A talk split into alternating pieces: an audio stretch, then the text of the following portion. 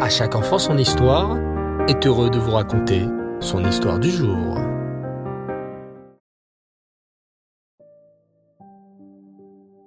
Tov les enfants, bonsoir, j'espère que vous allez bien. Baou Hashem. Alors ce soir, on se retrouve pour un tout nouvel épisode des sages du Talmud. La semaine dernière, nous avons montré le chesed de Rabbi Akiva et de toute sa famille d'ailleurs.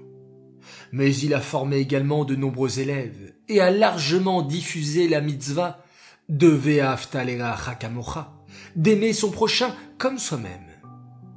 Cette semaine, nous allons raconter l'histoire de Rabbi Yehuda Barilai.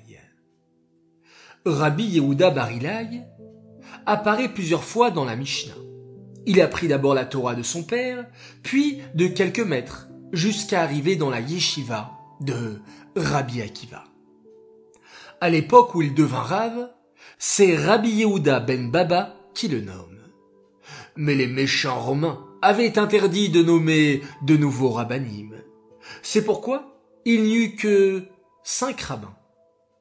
L'Agmara raconte que Rabbi Yehuda Barilai était un homme très gai, joyeux, heureux, et cette lumière qui émanait de lui étonnait également les Partout où il allait, il éclairait l'endroit. Les non-juifs lui demandaient Mais d'où te viennent cette gaieté et cette lumière?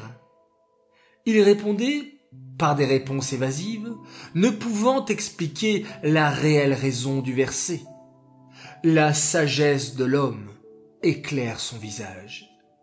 Car oui, les enfants, plus vous étudiez la Torah, et plus vous avez un visage clair, rayonnant, lumineux, comme nous pouvons le voir chez certains grands tzadikim. Alors je vous encourage à étudier, étudier beaucoup de Torah, comme ça vous éclairez vous aussi, comme Rabbi Yehuda Barilai.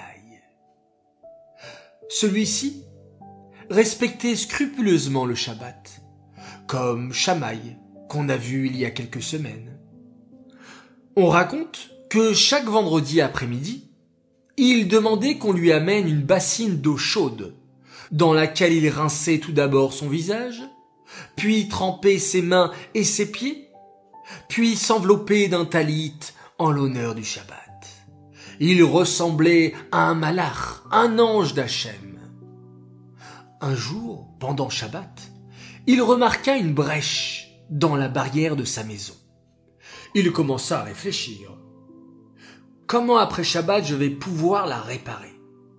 Est-il mieux de ramener les mêmes planches? Ou bien je change toute la clôture? Mais, mais à quoi je suis en train de penser? Mais c'est Shabbat aujourd'hui Il est interdit de penser et de préparer des choses pour la semaine. Il ignora alors la barrière. Il enleva ses pensées de sa tête. Car pendant Shabbat, on n'a pas le droit de penser à des projets que l'on va faire dans la semaine. Et quand arriva Motsai Shabbat, il se rendit dans son jardin et que vit-il? Une plante épineuse avait poussé à cet endroit, avec des fruits de grande valeur qui bouchaient ainsi la brèche de sa barrière. Il put vendre les fruits, Baou Hachem, et ainsi subvenir à ses besoins. Telle est la récompense de ceux qui respectent le Shabbat et même de ceux qui font très attention, ne serait-ce qu'à leurs pensées pendant Shabbat. Une autre qualité de Rabbi Yehuda Barilai, c'est qu'il vivait très modestement et se contentait de peu. Il disait que l'homme doit habituer son corps à manger lui-même vivait très modestement, et l'on raconte qu'il ne possédait qu'un seul menton, qu'il partageait avec son épouse. Un jour, il n'arriva pas à la maison d'études, au Beth Midrash à l'heure actuelle. Et lorsqu'il arriva enfin, les rabbinim lui demandèrent Mais pourquoi tu es en retard? Où étais-tu ce matin? Il leur répondit mes maîtres, il faisait très froid dehors, et ma femme a pris le manteau pour faire les courses. Je devais attendre qu'elle rentre pour pouvoir venir étudier et prendre ainsi le manteau. On fit alors parvenir un autre manteau, mais Rabbi Yehuda Barilai refusa de l'accepter.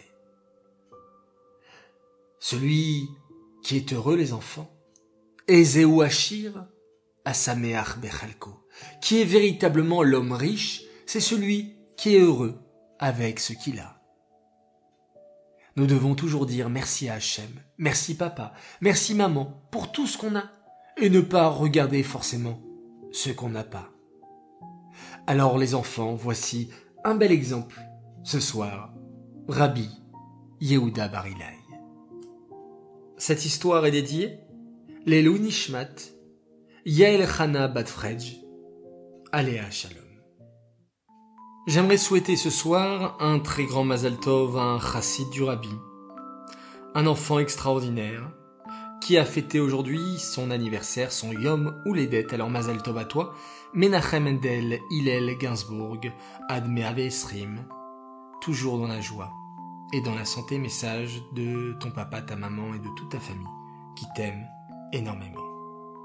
J'aimerais souhaiter également ce soir la bienvenue à une famille extraordinaire, la famille Dreyfus, et plus précisément à Abigail, Ilana et Elinor qui ont rejoint dernièrement le groupe des histoires d'À chaque enfant son histoire, alors j'espère les enfants que vous profitez bien, que vous écoutez bien les histoires, et grâce à cela, progressez dans l'étude de la Torah et la pratique des mitzvot.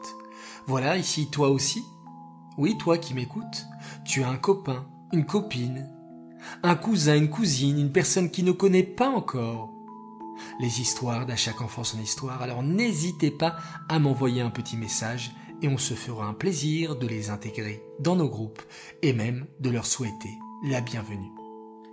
Voilà les enfants, je vous dis Laila Tov, bonne nuit, on se retrouve demain, bien entendu pour de nouvelles aventures et une histoire sur le rabbi de Lubavitch. On va se dire donc au revoir, mais bien entendu, tous ensemble nous allons réciter un Télim, car c'est notre combat, à nous, les enfants de Tivot Hashem, de rajouter dans la tfila la tzedaka, la Torah, les mitzvot, et donc les Télim pour la protection du Ham Israël. Shir Amalot. Mima Makim Kiraticha Adonai. Adonai Shima Vekoli. Oznecha Kashuvot. L'école Tachanunai. Imavonot Ishmoria. Adonai Miyamod. Kimecha Selicha.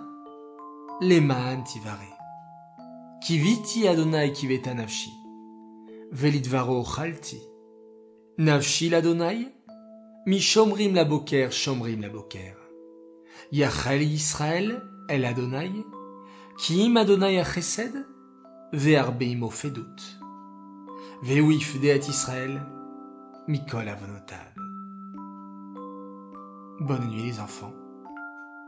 Et on fait maintenant un magnifique schéma Israël.